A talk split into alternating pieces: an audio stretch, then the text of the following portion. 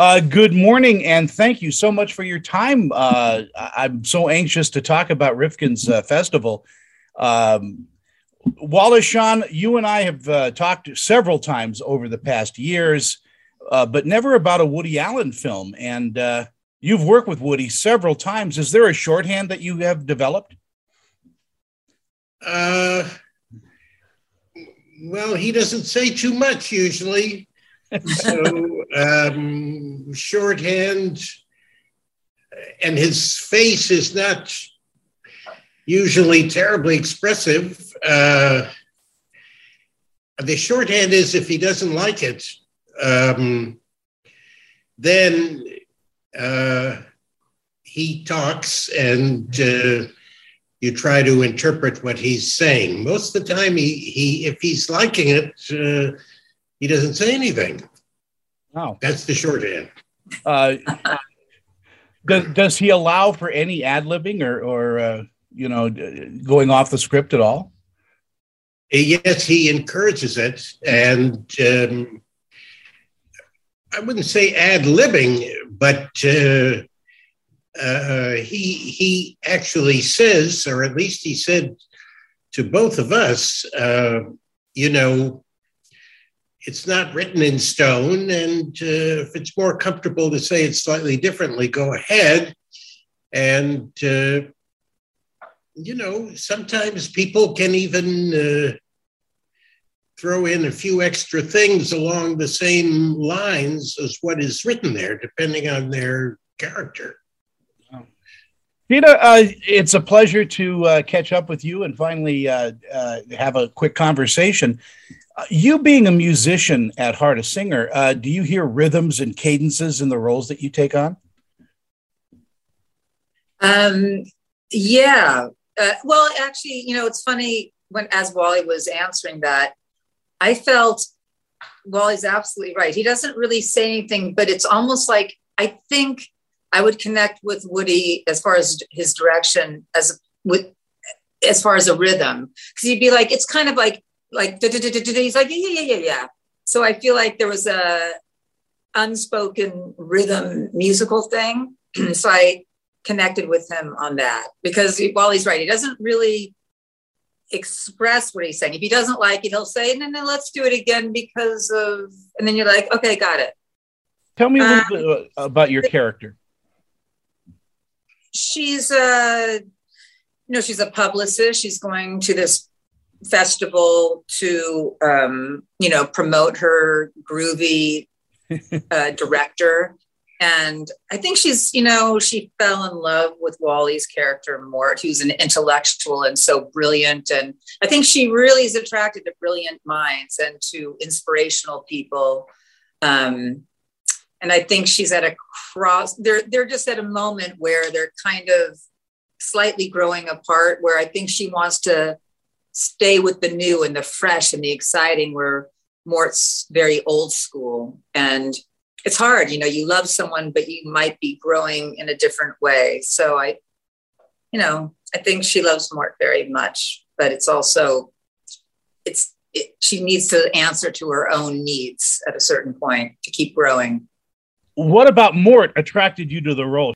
Yes i uh, well, I mean, I, I was attracted because it was offered to me by Woody. I mean, uh, I mean, I, I said yes, uh, frankly, before I, I knew what I was playing.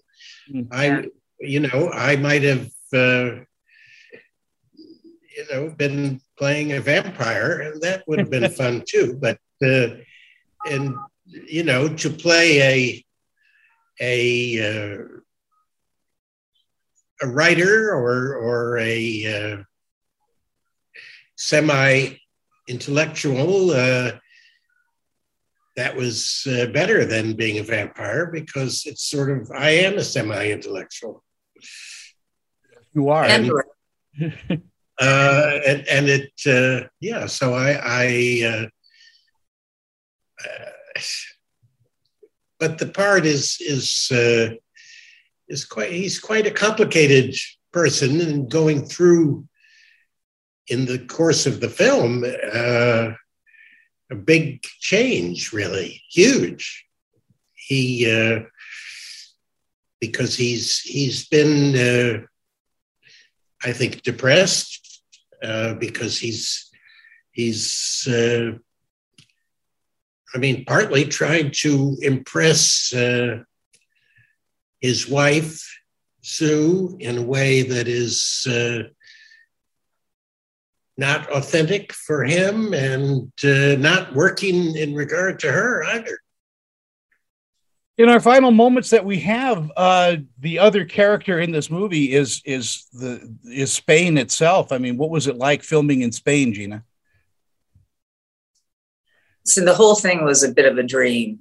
You know, I mean, I'd wake up and be in the makeup chair watching Wally, just you know, who's just a, you're lovely to wake up with, and being on the set with Woody and Vittorio Storaro, and then you have not just Spain, but you know, you have San Sebastian, which is so incredible. I would actually start my days running into the ocean and swimming, and then going to the set. And it was light out until about nine o'clock. So then I would take these wonderful walks. And the food, mean, the hardest thing about working there is not, you know, gaining 10 pounds because all you want to do is eat because the food is incredible.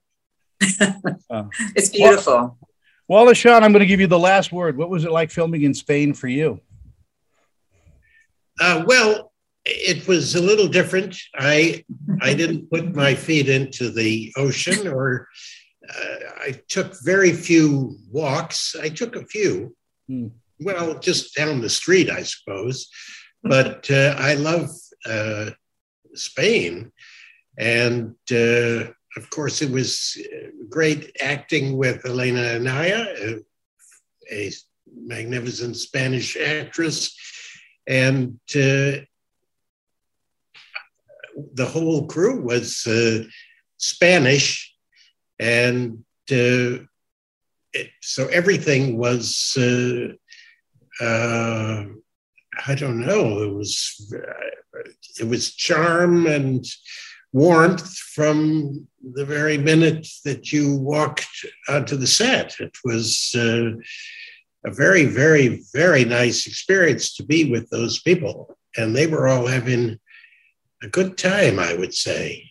Uh, as I mean, and they were uh, enjoying making the movie. It was, it was a beautiful experience, I have to say it's it's a it's a wonderful film to watch too. You guys are, did such a great job in this, and uh, it opens here, I think, on the twenty eighth, and uh, everybody should go see it. It's just a a lovely, lovely statement about marriage, about relationships, and and about ourselves. And uh, again, what a fine job you both did. It's also on Apple TV and all those. You could stream it as well if you're still anxious about going to theaters. like yeah, we're all a little little nervous. You guys have a wonderful morning, and thank you so much. Thank you so much. Bye bye.